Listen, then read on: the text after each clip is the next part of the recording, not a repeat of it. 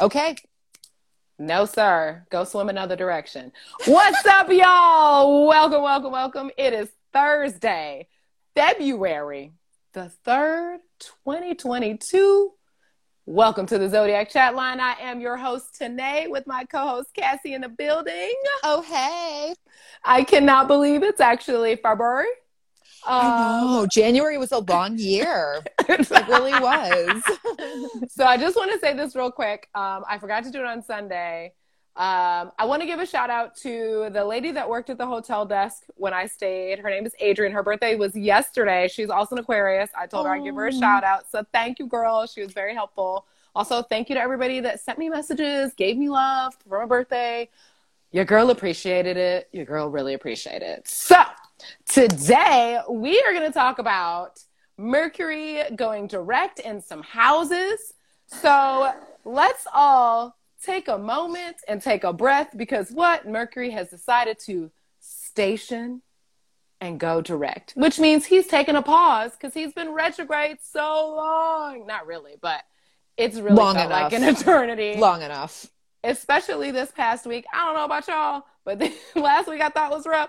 This week, extra rough. So stations direct tonight, and then tomorrow will start to go forward and things will begin to ease up a little bit. Communication will get a little easier, right? Mm-hmm. Absolutely. We have a little shadow period to contend with. If you're not familiar with that term, it's like a week and a half, right? Or so on either side of a retrograde where, you know, as you might expect, the energy's still gearing up. So you might experience some of the stuff, you know, you've been blaming Mercury for still, but hopefully to a lesser degree. And we're in such an exciting time right now because once Mercury starts moving forward, all the planets will be moving direct until April 29th, which means we have almost 3 full months of planetary energy that's trying to work with us instead of teach us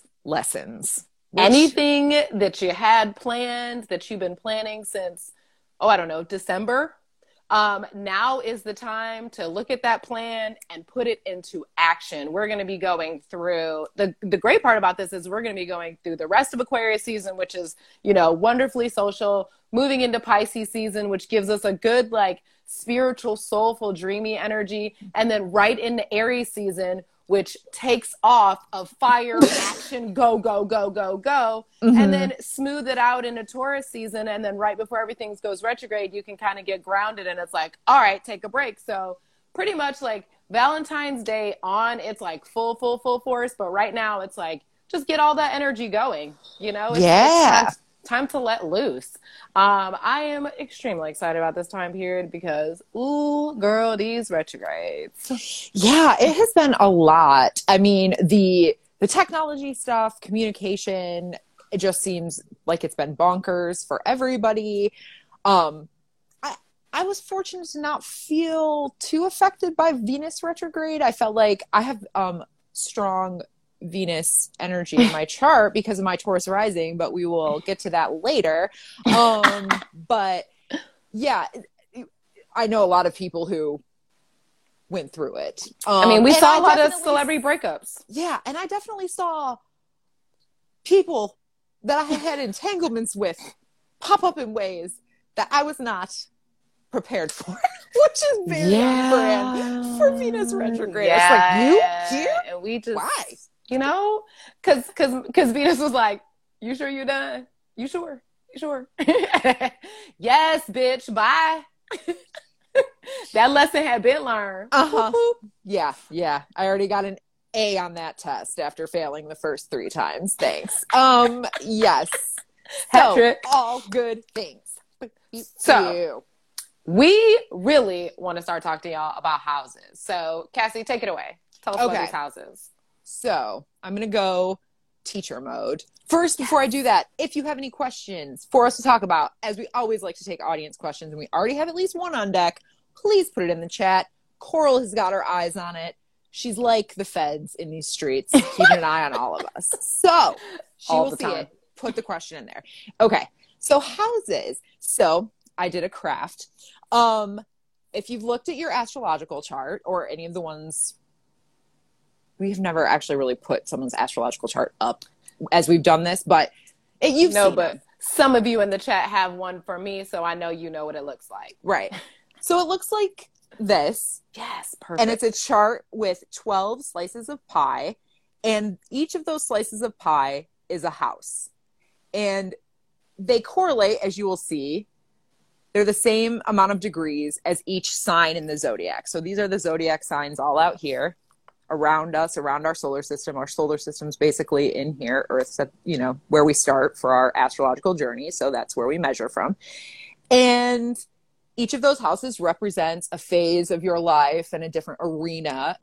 They roughly correlate to the beginning through the end of a human life and the kind of the lessons that you learn and the evolution that you go through. And if you have a lot of planets in a certain house in your chart, the area that house governs and the sign in your particular chart that also governs that house will tell you a lot about where a lot of your energy is going to be spent in life. And, you know, depending on the planets and the placements and the aspects and all of that, it can indicate challenges, strengths, you know, and you have to kind of look at multiple elements of a chart to determine how everything factors in. So when you're born, as we've talked about, we start your chart, your ascendant goes to wherever the sun was rising or whatever sign the sun was rising in at that moment of the day.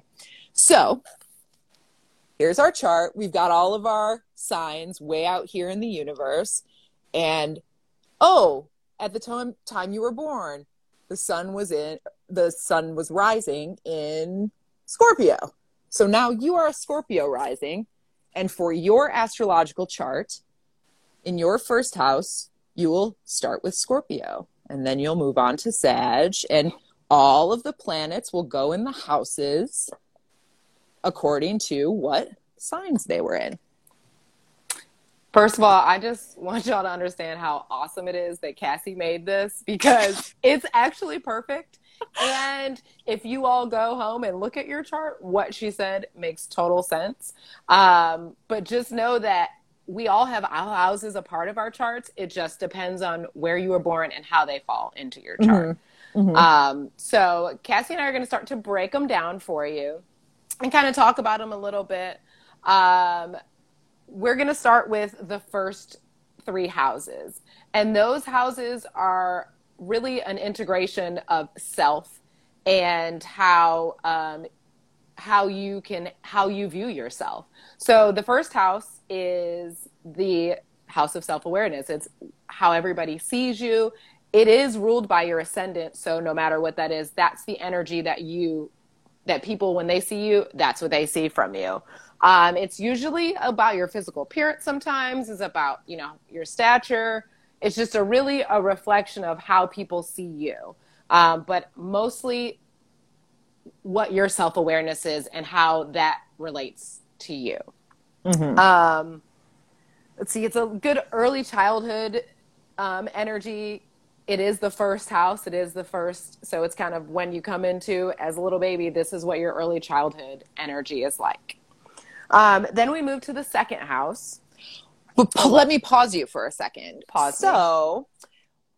What sign is the first house associated with? So the first house is associated with Aries, which is when you look at the astrological just calendar year, Aries is known as the first sign of the zodiac. That does not mean that your first house will be Aries. That's just the energy that the first house brings. Its ruler, Aries' ruler is Mars, and so that's a lot of fiery, action-oriented, very, quick, on-the-go energy. And so for that to be your first house, your integration of self, it's going to be out for everybody to see. Mm-hmm. And so, for example, if you had a sun in Pisces, but it was also in your first house, how would that change just having a sun in Pisces? I would pray for it. I'm just kidding. That is a pretty intense placement. You know, anytime you find someone with the same sun sign as their first, like their first house and their sun sign, that is the energy that that person will always bring. Their life will be dominated by that energy. So somebody with a sun in Pisces and a rising in Pisces is going to be super soulful, but, you know, maybe delusional most of the time. They will live maybe a fantasy world, but they will probably be the most kind, compassionate, caring individuals you'll ever meet. I hope that they find some sort of grounded energy within that. Otherwise they will be floating from sea to signing sheet left and right. You know, yeah. The Pisces symbols, both fish are always going in opposite directions. So if your first house is the same as your sun, you know, you are who you are, which is you don't have a mask. That's probably the benefit. We did have our producer Coral last week, and she has a Sagittarius sun and a Sagittarius rising in the first house. And let me tell you, she is a Sag. I think that is a very excellent thing you just hit on with the first house. Like, that is, you know, if you have a lot of placements in the first house, you don't have a mask, because your first house really is ruling like your physical impression that you're making onto the world and like who you are in like a physical sense. I was thinking about the, you know, imaginary Pisces rising, Pisces sun person, and they're probably like physically really klutzy because they're so like dreamy and just like in space, you know? Yeah. I was thinking, like, how could that first house affect it? But that was great. Yeah. Okay, so moving on, second house. Sorry. All right, so second house, we're going to try this one again. So second house is associated with the sign of Taurus. It is your relation to substance and value. It is what you value, how you value. It is how you value yourself. So since the first house is what your sense of self is, your second house is how you value that self that you've already created in your first house. So you move on to that. So it is ruled by things that are material and very grounded and very tangible. And that is like your wealth, your finances. It's, you know, it's kind of how you spend money. It's your material security.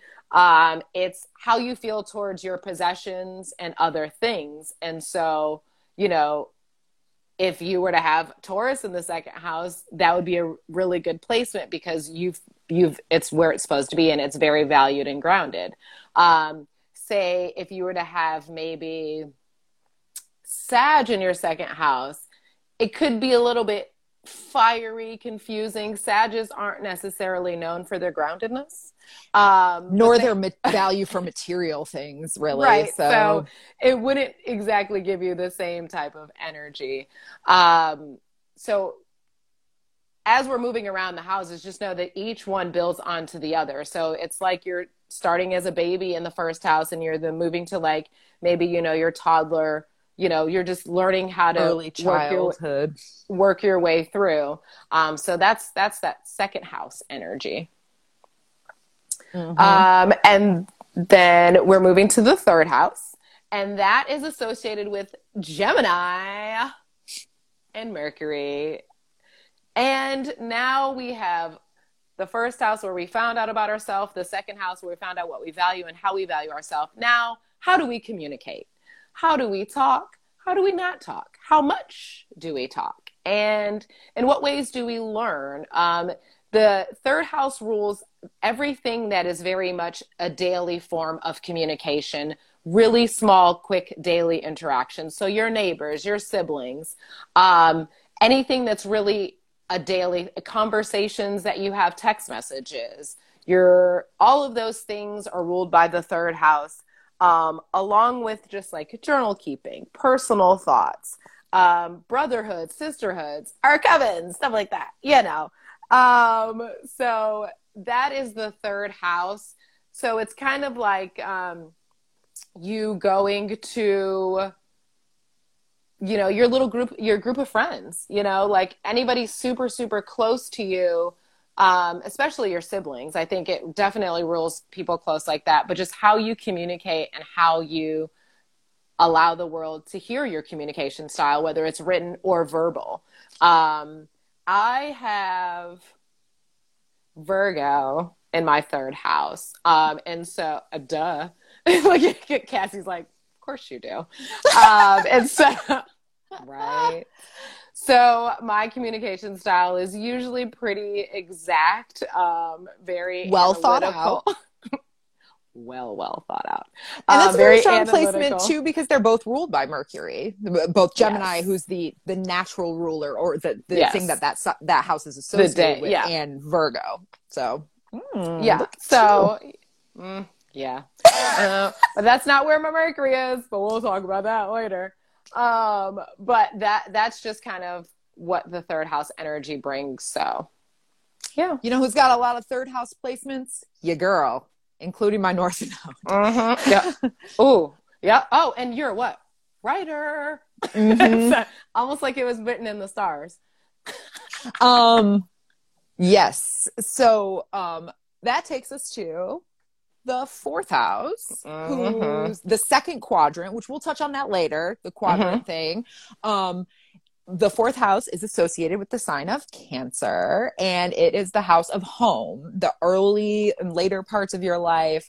I think if we're going with the analogy of the life cycle as mm-hmm. How we think of the houses, when we get to the fourth house is when we're an early adult and we're really defining the idea of home for ourselves. So it is what is important to you emotionally and close to you emotionally, the domestic part of your life that you don't let everyone into and you're very protective of generally. I also have a lot of like it's too. All my stuff's like right there. Can't you tell? Yeah. I think the eighth house is more strongly associated with ancestors, but there is some of that energy here in the fourth house too. It's one of the mystical houses. The three houses that are associated with the water signs are all considered mystical houses because they have associations with things that are intangible or difficult to define. So those emotional and like psychic emotions.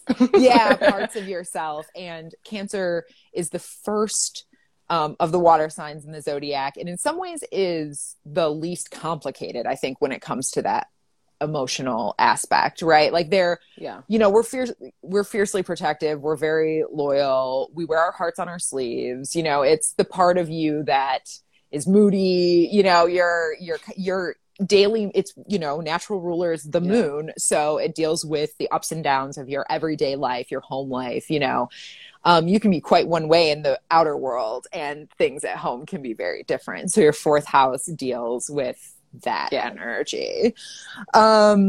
And then the fifth house is the house of creativity and sex, and it's associated with the sign of Leo. So that's the house where you step out. That's where your, you know, artistic talents, your creative talents, literally children. If you have strong fifth house associations, North Node or, you know, a stellium or something in the fifth house, like it's fairly likely that children will play an important role in your life. It's, you know, that again, that time period of your life, your early adulthood, 20s, like that's traditionally when a lot of people start a family, or they at least start doing behaviors right. that would suggest they're thinking about starting. Practice could make a baby. Right. And what else do I have? Joyful things that give you affection. Yeah, it's a generally, you know, jolly, happy, sunny house. So if you have a lot of fifth house placements, congratulations. Those are fun vibes for your life. I mean, unless it's like Saturn, you know, Capricorn or something like that, that could be intense. No, I actually have Pluto in my fifth house. Huh. Yeah. Ruled by Libra? Yeah. Still intense though. Because then, you know, Pluto's the generational. Yeah. That's why I'm like trying to think about that. That's interesting. I'll tell you about it later. Okay, we'll talk about it. Yeah. So that moves us on to the sixth house, which is associated with the sign of Virgo, and it's the house of service and health. So it's how you give back to others. It can really rule like your physical constitution, especially like the part of you that's healthy or not from early in your life. Mm. You know what I mean? Like it's less about like the injuries you will suffer later in life and more about like long-term health conditions and effects. And especially, I read this somewhere, it was like, especially like nervous disorders and stuff because of the Mercury influence, you know, and all that mental energy, especially associated with Taurus. Relationships with your coworkers, and the people you serve with, and, you know, how you navigate those kind of relationships. It can actually also point you toward, you know, areas where you may like how you may treat or consider people who are below or above you, like your status kind of. It's like your work people. So once you transition from like, you know, we're moving around, right? And now we're in the 7th house, which is the house of partnerships and relationships, which is associated with the sign of Libra. As everyone here knows, Libras love balance and partnerships. And so that's what the 7th house is. So once we get to the 7th house, you're now relating to other people. It's no longer just about yourself. You're expanding your circle outside of yourself. And now the 7th house is especially a one-on-one relationship to other people. So anytime, whatever your 7th house is, it's going to show you possibly, it's also known as your descendant. So it's always going to be opposite your 1st house. And it's going to show you what you look for in a partnerships, how you may behave within a partnership. It also kind of, it's legal contracts, alliances, cooperations. It really relates to relationships with your partner. And it doesn't necessarily mean romantic partner. It can mean a business partner, anything like that. But mostly when a type of contract is involved with another soul. And that's kind of how the 7th house relates. And so not everybody has 7th house planets in their 7th house. But that doesn't mean that you don't have that energy still. So 7th house, we are now into other people. And we're going to move to my next house, which is my favorite house, which nobody ever says that, but somebody like me. All the 8th house energy. We're moving to the 8th house. And this is associated with the sign of Scorpio, whose main ruler is Pluto and sometimes Mars. Now, when we get into the 8th house energy, a lot of people fear this energy because initially people will explain it as like death and like all of these things, but it's the integration of your partnerships, and then it goes deeper than that. It's definitely a whole nother level of intimacy. And it does talk about inheritances, taxes, rebirth, all of those things. It is a very psychic, it's probably one of the more psychic houses. It does rule astrology and the occult. Excuse me, it rules psychological tendencies, anything taboo. Now, if the 5th house rules sex like this, like dating, romance, sex, the 8th house rules like kinky, taboo, tie me up, whips and chains, S&M sex. It's a very sometimes it's the darker aspects of sex, to be honest with you, obsession and kind of like jealousy. So 8th house is I say if you meet anybody with 8th house energy, just beware. Approach with caution. They're powerful. I think at its best, the 8th house has the power to break generational curses. That's my stance on the 8th house. I think it's... Well, thank you. I guess that's where I'm at. And I will say that sometimes you will find 8th house is also about a lot of loss. And it's abrupt and unexpected losses. Sometimes a lot of 8th house energy, they have lost parents early, or they find their demise it's definitely a heavier house, but one that if you make friends with, it seems quite peaceful.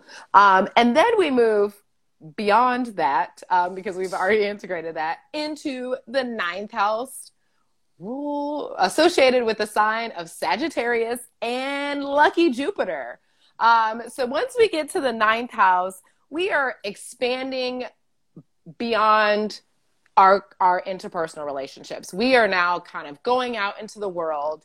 And this is usually a time of higher learning. Sometimes it speaks of colleges. It speaks of definitely travel, foreign lands. It's always philosophical. It is it's kind of your philosophy in life at times, like that when you get there, you've kind of integrated everything else. And, you know, we're 2/3 of the way there. So you are now well into adulthood, well into your 30s, maybe 40s, just depending on, you know, where it is. For sure, yeah. And it also sometimes explains how our religious rituals or spirituality rituals, not necessarily spirituality because that's more 12th house, but maybe like religious, how you believe and how you know, rituals, not necessarily the entire thing. It's just very specific to how you're relating to those energies, and metaphysics, stuff like that. So, you know, it kind of makes sense. Now, like, this is just triggering all kinds of thoughts in my head, your explanations of those houses. Like, you know, I think that the 8th house, especially when you associate it with that period of life, like your 30s and 40s, I kind of think that's when a lot of people experience their first big loss. Yeah. Like, you and I both lost parents at an early age, but like a lot of people don't experience that. I mean, there are many people who don't experience it into their like 60s. We're very fortunate, but like certainly by the time you're in your 30s and 40s, you've lost at least one person close to you. And so you've had to like experience the trauma that's associated with that. And that has 8th house associations. But then the 9th house is kind of like the way you cope with that, which is like learning that everybody goes through that. And how do we come through that into a better understanding of our association with human life, you know? Yeah. Yeah. That's a good way to cope with it. Okay. Dropping gems. I mean, you feed them to me and I just spit them out. We can't help it. It's the energy. That's right. Okay. So that takes us to the last quadrant, that starts with the 10th house, which is associated with the sign of Capricorn. It's your house of career and public standing and reputation. My favorite subject ever, sister signs. If you look at its opposite house, the 4th house ruled by Cancer or associated with the sign of Cancer, rules the home and your domestic life. The 10th house is all the things that are not that. So your outward life, if we're going with the, you know, time of life, they say people reach their peak earning in their 50s. So think about that period of your life where you're really getting to the, you know, accumulating your greatest wealth and figuring out how to climb to the top of your mountain. You know, that's what your 10th house associations are, how you accept responsibility, what responsibility is thrust upon you. If you have a lot of 10th house placements, you're likely to be a leader and out in the public to gain that reputation, you know? Yeah. It is a house of public standing. 10th house, your career is you. That's all that it, for sure. And then, so you move from that to the 11th house, which is the house of hopes and wishes, and it's associated with the sign of Aquarius. And I like to think of that as, okay, so that's the humanitarian stuff that once you've made all your money through the Capricorn 10th house period of your life, now what can you really do? What really speaks to your soul? What do you want to, what groups do you want to be a part of? That house rules associations, you know, that you make, which can be professional, depending on if you align your career goals and your, you know, humanitarian goals or your moral goals, I guess, intellectual goals. But maybe it's not. Maybe it's some other area that you have become involved, you know. And you're towards like the end. You're like in your 60s or 70s. Like Aquarius is ruling, like you said, after you've already achieved this. How can I give back to humanity and my community and whatever that means? And, you know, grandchildren. It's like the not the literal, you know, legacy of passing your genes on, but sort of what is my moral humanitarian, you know, legacy into the world, your idealism. You know, if you have a lot of 11th house energy, it's probably your destiny to work for a humanitarian cause and be involved with big groups of people who are doing important work that, you know, you really believe in. And it's likely if you have a lot of those placements, you are going to be called to something in particular. You're going to have something that activates you. Yeah. That a community that you find that is very important to you, that is maybe more important than anything else. Yeah. So that's an interesting, I don't have any 11th house placements. All my planets stop at the 10th house. I actually don't either. Interesting. The only one I do is Chiron, but you know, that's like the wounded hero. That's like my 11th house is Taurus, which to me means I'm just one of those like steadfast friends. Like I kind of find friends for a long time. But no, I don't have a lot of 11th house energy, but I feel like also 11th house energy people are quite popular, especially within their friend groups. Yeah. They have a lot of like, oh, you know. Mm-hmm. That makes sense. And the last house, the 12th house, which is associated with the sign of Pisces, which has this like a lot of sad words associated with it, frankly. It really does. The house of secrets, some sorrows sometimes is a word that's thrown in there, and self-undoing, which I think like the 8th house, it's a misunderstood house. It's a very mystical house. Pisces is associated with the end of life, you know, that place between the living world and the spirit world. Yeah. And it can be, depending on the planets and placements, and you would, if you had a lot of 12th house energy and maybe other kind of less favorable aspects or you know, associations with that within your chart, like it could point to areas where you have lied to yourself, you know. Pisces is ruled by Neptune. It's very delusional in some cases. It can create its own world very easily, and it can get into its feelings and dream world and take, you know, go far away from reality. But it's also, I think at its best, 12th house energy can be people who are truly psychic and actually have, you know, incredible empathetic gifts and can kind of rise above a lot of the, you know, materialism and social climbing and all of this. Like anybody who has a lot of planets in that last quadrant can skip a lot of the other, they skip over a lot of the other like human bullshit that we all care too much about, like money and bills and making sure we have a boyfriend or whatever. It's like, no, I'm just concerned about like being my best self, you know? And sometimes like in 12th house energy gets hidden. And so like if you have a sun in the 12th house, it's very hard for it to shine. Because it's not always seen. And sometimes they say the 12th house is the sign that gets on your nerves the most, or like is the sign that kind of creates the most karma for you in a weird sort of way. That's what I was about to say too, is it does point to karma in your chart and in your life, right? And it may be, if you have a lot of 12th house placements, that there's a lot of reckoning around karma for you. And that could be for good or for bad, you know. Depending on how you are. Yeah, it depends on who you were for the rest of your chart, y'all. Yeah, like, but it's that placement of getting what's coming to you. Everybody gets what's coming to them in the end, for better or worse. And that's what the 12th house is. It all has to balance itself out at some time. Mm-hmm. Mm-hmm. So what were you going to say? I was going to say, I mean, so as we've like talked about this, it's important to know, as you probably have already figured out, you don't necessarily have planets in every house. Actually, I mean, if you consider the lesser influences, it's possible to have them in every house, but you couldn't have major planetary influences in every house. It's more houses than planets. But you will nonetheless. So again, like whatever, I'm a Taurus rising, just barely. So my chart looks like this, right? So Taurus is here in my first house.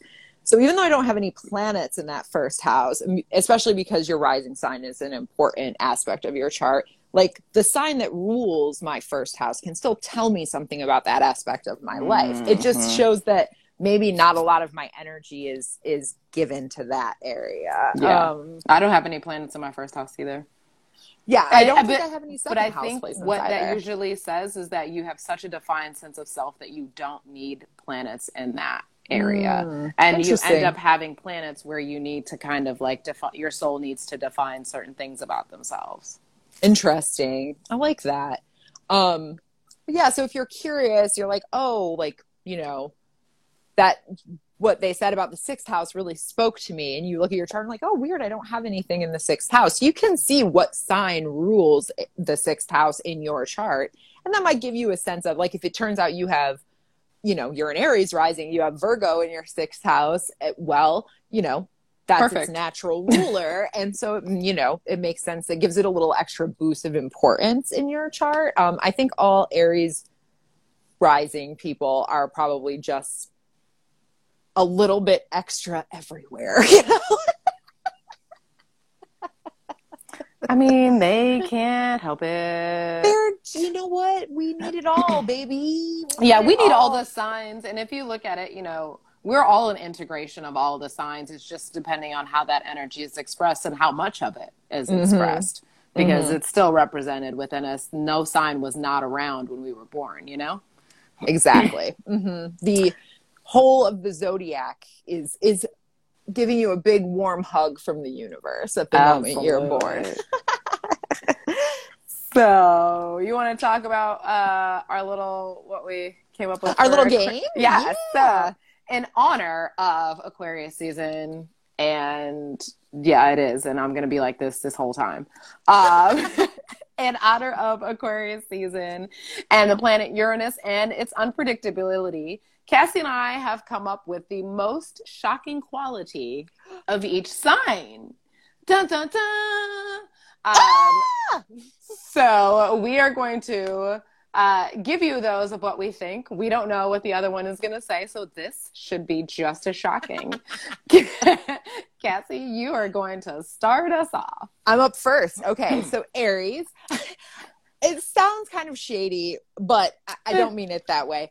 What I deem their most shocking quality is that they're nice. Like, they're not, they're ruled by Mars. They're known for being very fiery, you know, passionate. And certainly they can be, you know, as you would associate a Mars-ruled sign. If you cross them, they're like, oh, you know, you don't want to do that. But in general, I think an underrated quality for all the fire signs is they're nice. They're actually nice. And Aries is less recognized for that than his bros, totally Leo and Sagittarius. Totally agree. But they're usually when you meet them, they're fun and they're nice and they really don't want to be that ram until you give them an excuse to. Now, granted, it may not, they may have minimal thresholds for, you know, right. Reasons, I was going to say, depending on the Aries, but I'm just telling you, as an Aries moon, it could be anything. It might change from the day too. Yeah. But yeah, so that is what I deem the most shocking quality about Aries. Okay. You ready for this one? Mm-hmm. Okay. I got Taurus. And the most shocking quality is that they are tyrants and they can cause massive destruction to the world. And there were a couple of leaders mentioned in that, or world leaders, you know, Saddam Hussein, Adolf Hitler. So I think that's shocking because, you know, Taurus is ruled by Venus, and Venus is such like a nice, beautiful side, you know what I mean? And the great side of Taurus is very like sensual and like kind.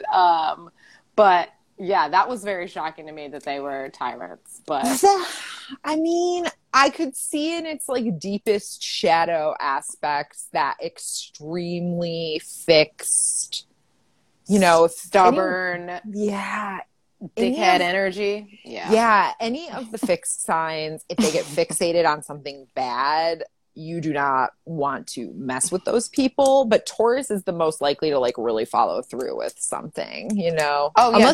Just to a Scorpio follow, and an emotional. Just to follow through on it. Just for the simple fact of like, oh no, I'm going to make this happen. Mm-hmm. I hear that. Okay, so for Gemini, I think their most shocking quality is that they're extremely intuitive. They, you know, you associate them with being flighty, but I think they have part of it is that if they sense that energy is off with somebody, they're going to move on quickly. And they're testing everyone to see. They're not like a water sign where they're going to try and take on somebody's pain to like make it better, something like that. No. They don't have any interest in doing that. But it's that part of that like childlike quality mm-hmm. they have. Children have very good instincts and intuition about situations absolutely. And vibes, even though it's stamped out of a sad amount of them.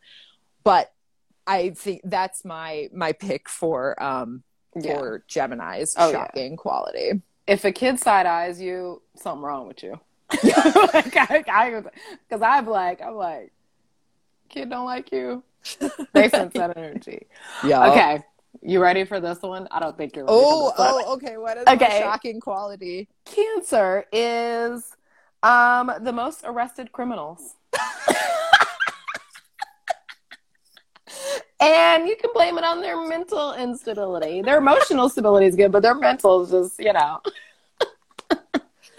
That's hilarious and honestly doesn't surprise me. I bet that a lot of Cancer men probably are out here doing reacting all of the worst ways.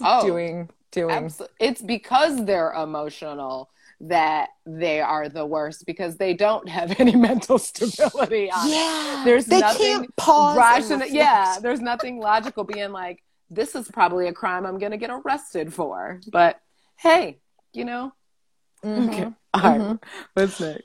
I was just doing my new moon intentions, and one of my things that came up was just like, you know, channeling like detachment from emotional reactions to things and emotional triggers. That's a perfect one for you.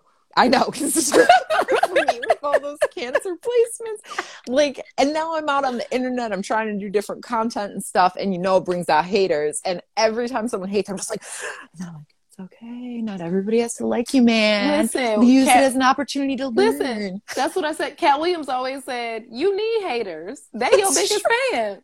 That's right. Okay, so Leo, I think their most shocking quality is that they are very moody. They are not associated with that particular quality. They're thought of as being, you know, they can be kind of like dogmatic because they're a fixed sign. But they're very much like, if it doesn't go their way, they're shutting down, and everybody. If the sun don't shine, they not shining. Like, that's just what it is. Like, and because their energy is so usually bright and out there, like any dimming of it is very noticeable. And they don't try to not. They can't. If that overtakes them, they can't. They can't hide that, because that's who you know. Because they're ruled by the sun. They're, you know, a brighter light casts a darker shadow. Dropping gems again. About you, we put in that other one we talked about, but I ain't gonna say that so everybody can hear it. Okay, so next we have Virgo. Then this may or may not be shocking, but they are prone to hypochondria and can worry themselves sick. I know. Which, it, you know, they're usually, and it's crazy because the Virgo is associated with the sixth house of health. And so it's like, you know. Mm-hmm. But if you don't get a handle on all of that anxiety energy, and I shouldn't say like get a handle on it like it's something you can just do. Yeah, I know. No. You know, if listen, your girl's Lexapro prescription is on the shelf. Like, you know, whatever you just have to learning, do, yeah, with it. Yeah, but learning to manage it the best you can so that you don't. However you have to. Yeah. Exactly, yeah. Exactly. And yeah. Having a little, you know, it's hard to get to the self-awareness of that might be what's happening. But yeah, it's important. Oof, that's a good one. Okay, so my... most shocking quality for Libra is that they're pretty manipulative. They're, you know, they're thought of being people pleasers. They're very relationship oriented, and it's true. And they want to keep balance, but they can be underhanded and scheming, and you leverage how they're able to people please to shift things how they want to. And again, I'm not. Listen, it's the charming nature of Venus. Right. I'm not going to shade anyone for being manipulative. I manipulate situations all the time too, baby. Like, but you know, you got to know what you're doing and make sure you're always doing it for good reasons. Like if I'm being manipulative, it's because I'm trying to bring up the vibe, you know, yeah. Someone's over here. If you do it for a bad reason, it will come back on you. I promise you that it will, even if you don't think it will. You may be trying to manipulate, but remember the universe is always manipulating. So you make sure that you're not stronger than the universe, honey. No, and don't unleash anything that you don't want coming back to you times 3. Say it loud, say it proud, girl. Don't do it. Mm-mm. Okay, so Scorpio, surprising fact I learned, and also shocking to me, that they make up almost 10% of the world leaders. Wow. Right? A little scary, but okay. Although a Scorpio with a, you know, career focus is that's a good route for Scorpio. I'll say, yeah. You know, depending on what they've also done in their personal lives too. Who knows, I suppose, but they do seek power. They're, you know, and they're, weird. And you know, also a fixed sign. So know. If they want it, they're going to go and get it. No matter what it is or who. Yep. Mm-hmm. Or what country's border. I don't know. Is Putin a Scorpio? I don't know. I was actually about to, as soon as you said that, I was like. Coral, can you look it up? Yeah. Look it up and drop it in the chat. It's Putin. We need to look up. We're trying to find Putin. Putin. While we're doing that. So Sagittarius, speaking of. This maybe is colored by my personal experience, but my research backed it up too. My most shocking trait about Sagittarius is that they're very thoughtful. Mm. So they're not, don't seek out a whole bunch of like personal relationships. Usually they're not, you know, they've got higher interests and they're trying to travel and be worldly. And like, they have a close group of friends, but they're not they're not trying to collect friendships, and they're not, you know, Gemini or somebody who's spending a whole bunch of time on their interpersonal relationships. But when they do develop a friendship, a closer relationship with somebody, they have an uncanny memory for things you like and, you know, associations with you, and they're great gift givers, and just like my Sagittarius husband writes everyone's birthday on the calendar every year. He does it every year. He will never forget somebody's birthday. Like, look at your love language being spoken so loud. I know. I'm like, that is so cute and sweet. And like Coral is an excellent, thoughtful, gift giver too. And she actually made me cry on my birthday gift. Aww. It was so nice. And I don't cry. I mean, I do, but okay, so for Capricorn, this is shocking, is that Capricorns can be known to be polygamists and Casanovas.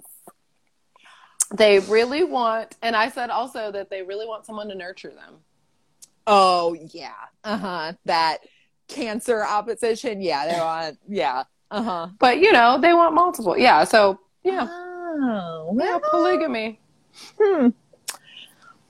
Okay, all right. Yeah. Capricorns, all earth signs are low-key freaks. Some of them are high-key freaks, and Capricorn's a low-key one, but they're freaky too. But they're ruled by the devil in the tarot. Continue. Mm-hmm. Anywho, So my shocking trait for Aquarius, and it's funny considering everything that we've talked about today, is that they're very sensitive. Not sensitive necessarily that they get hurt by everything. They certainly don't. But it's that they are aware of the slightest changes in things. Like they're very... They think a lot about the environments they're in, the situations they're in, and any discord or newness or brokenness that it immediately draws their attention. And, you know, they have the ability to detach. You know, it's not necessarily going to trigger these big emotions as parents, we say to our children, or, you know, if you're a water sign person, just your life. But they're extremely perceptive to that stuff and very sensitive to it too. It can just really throw them off, you know, subtle changes. So. Yeah. And the vibe is off. I'm out.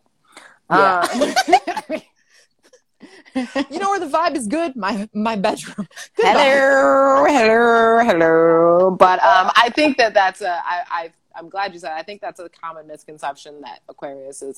Although people that know us very well know how sensitive we are. True. So appreciate those that understand it.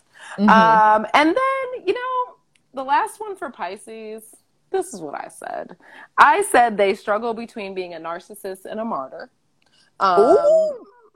Between their heart and their mind. Yeah. Between their heart and their mind. That's a big struggle. At least on that. Yeah. Girl. So we got some questions. We only got a couple more minutes left, so we're going to knock out these questions real quick. We're going to get you guys a car, and we're going to get out of here. So what we got in the chat, Cassie? Okay, so from Dan, the Hairman Official, a Leo King. Which houses have the most influence on someone's life in their mid-30s? I would say probably anywhere from your seventh house on. Yep. I'm giving that to the old quadrant number 3 over here. These guys, 7, 8, and 9. Yeah. I think 7 is really once you flip from the 6th to the 7th house, that's your 30s. Like the associations with the 7th house. You know, marriage is traditionally in there. That's the most formalized relationship contract. And that house deals with both. Of course, not everybody gets married at that time. Not everybody gets married at all. But it is the time in your life where a lot of that is happening around you. And I think the time in life where most people have gotten out of the phase of wanting to be with everyone. You know, you're not in the fifth house pumping everybody. You've gotten through the STDs of the 6th house. Oh, not the STDs of the 6th house. Health, baby. So, you know, you're moving on. And then, your 7th, your 8th house is really transformational energy. You didn't say it tonight, but I know you've said it before with 8th house's tower moments. Yeah. You know, things where shit just really gets flipped on its head, and you have to learn to, there's a, you know, start from your beginnings, lose what you thought you had and realize that you can rebuild. But then you end that quadrant on a high note of your 9th house, which is a joyful house for travel and philosophy and learning from all of those experiences of the 7th and 8th house. But if you're, you know, in your mid 30s and look at your chart and see what's going on in your 7th, 8th and 9th house, and then how it evolves into your 10th, 11th and 12th houses. And maybe, you know, whatever energy you're feeling, the ruler of your 7th house, I would say, maybe can shed some light on, you know, how you might be affected by those, you know, your relationships or, you know, partnerships and contractual relationships. And then same with the 8th house and 9th house, and, you know, look at your slice of pie there and what's happening. So this is the first time this happened, but Chelsea Shag actually threw a question on my end. So I want to answer that for her because it popped up. What up, Chelsea? We love you. Go listen to her music. She's thebomb.com. She's amazing. She's the voice of NPR in Atlanta. Yes. It's incredible. She's asking about Cancer in her 10th house. Oh, yeah. Which sounds like Capricorn's in her fourth, huh? Yeah, that's interesting. I mean, I would say, you know, at that point, if you have a lot of planets in that house, or your North Node or something, you know, you're looking at your career, being able to connect with people on an emotional level, really, and being able, like, care work, you know. I know Chelsea right, personally, yeah. And Chelsea's an amazing musician. You should all follow her, but I know that she has also recently moved into sound therapy, and I think that something like that is an incredible example of what a 10th house in Cancer could look like, right? That's perfect. I mean, it's almost like you're doing what you're supposed to. Even her music always strikes an emotional chord. So. Oh, yeah. Oh, yeah. So good. That would so definitely. Good. So, all right, guys. So we got a couple more minutes here. Thank you so much for joining us. If you ever want to be on the show, we will have another live this Sunday, 10 p.m. We will have another guest. But go hit us up at thezodiacchatline@gmail.com if you want to be on the show. Tonight, we are going to pull a card from the what? Animal Spirit deck. I love this deck. Cassie and I love this deck. It's really nice. It's broken down into elements, and spiritual is also included in an element. So I'm just going to give it a quick shuffle, and we will see what we have for the collective.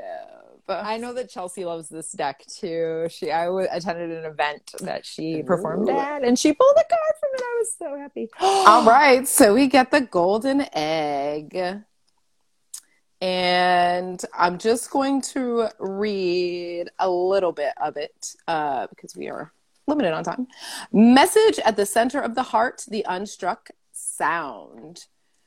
The golden egg is associated with the fourth chakra. The subtle essence of the golden egg is nestled deep within the heart center at the fourth chakra. This chakra, called Anatta, is the home of the self or soul. By bringing the mind into the center, we discover a portal to the most intimate and luminous space. It is said our inner guide sits there in deep meditation waiting for us. Anatta translates as the unstruck sound. Wow. Wait, you pulled this earlier? Wow. Chelsea said in the chat she pulled this earlier. And having spoken about sound baths, talking about the unstruck sound. Oh, so the universe is tonight. Listen, it's in the building. It's Mercury stationing. So guys, take that energy with you. Thank you once again for joining us on our live. Cassie, girl, I don't know. I could never do this without you. I love you. It's always love you all too. Love. You know that's right. Y'all. Peace.